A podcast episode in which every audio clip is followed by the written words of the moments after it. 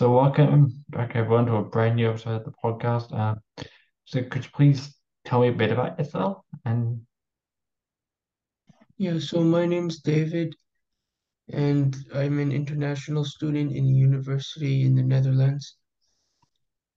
And I've been diagnosed with autism spectrum and PDD-NOS. yeah, and what's your other? So you said you were diagnosed with autism spectrum disorder, but could you please also tell me a bit about the other disability you had that you were diagnosed with? Yeah, the the other one is is like a developmental disability that basically I was born premature, and because of that, parts of my brain didn't fully develop. Yeah, and you were born in uh, so you're Ecuadorian, yeah? See? No, half Ecuadorian. My dad is Ecuadorian and I'm American.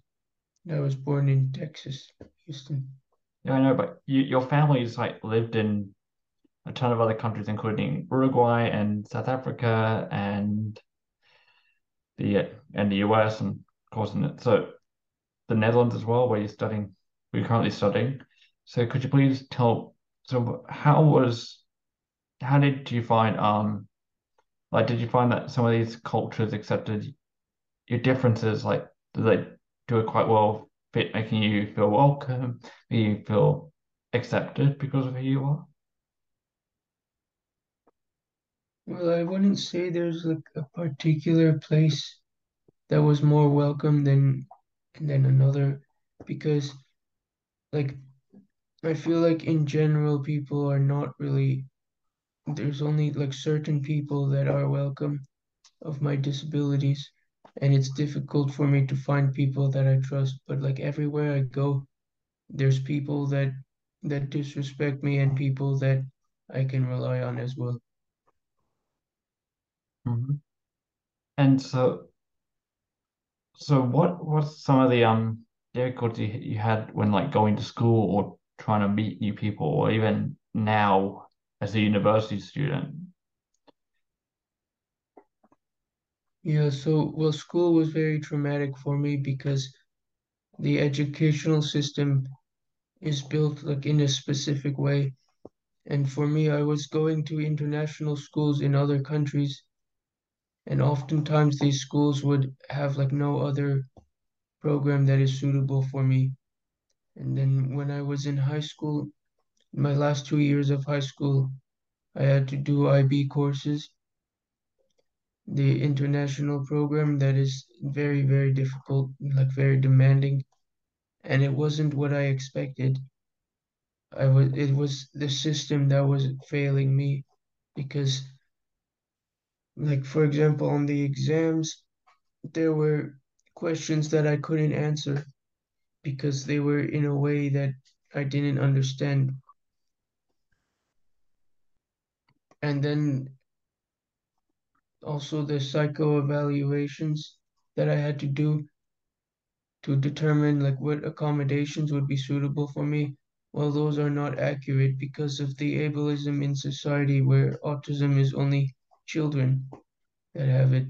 So so when I did those evaluations, they they would tell me like this is what I need on a on a test, but then when I do the test and have those accommodations, it doesn't work.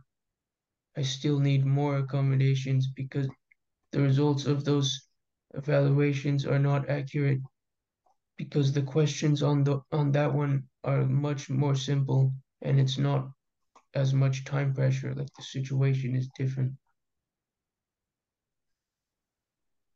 so Yeah, yeah that was that was I was barely passing school. And because of that that's how I ended up in the Netherlands because I needed a place where where I could put in the same amount of work but actually get passing scores. And the only program I found that would be suitable for my specific needs was this university in the Netherlands. And so I didn't really have a choice to go there. and it's not necessarily the best place for me, but well, the school is, but but like I've had also some troubles living in the Netherlands. Yeah, and so what are some of the difficulties with like, well, like how do you feel like the Dutch culture is like? Have you found, have you been able to like make friends? Do you, because I I've been to the Netherlands myself, and every time I try to speak Dutch, they always just speak to me in English.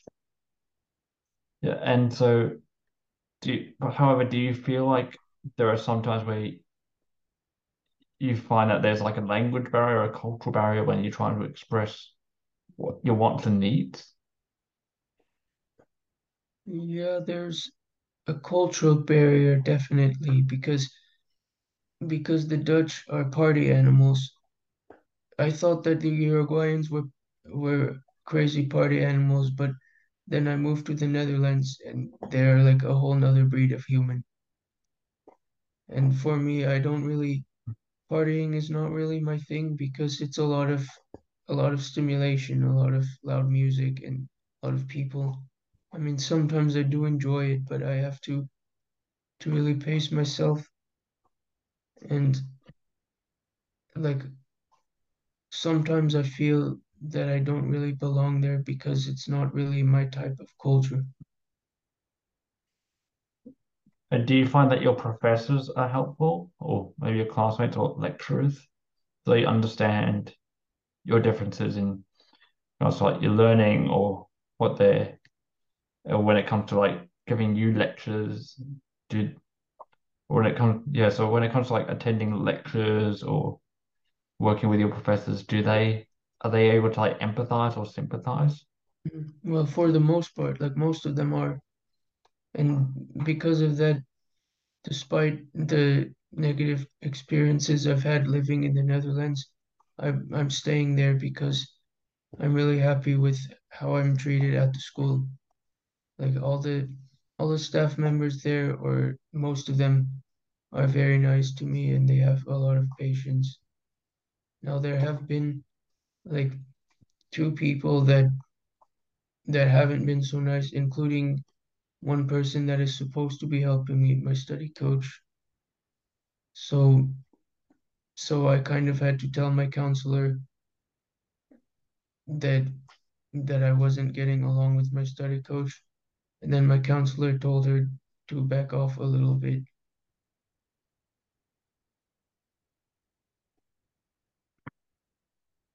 And like, have you ever wanted to do anything, or have you ever undertaken any initiatives to try and raise awareness about experiences and the experiences of people who have who also have similar differences to you? Like, do you, is there anything you would want to do to help raise awareness amongst your students and professors and classmates? Yeah, well, I'm still trying to figure that out.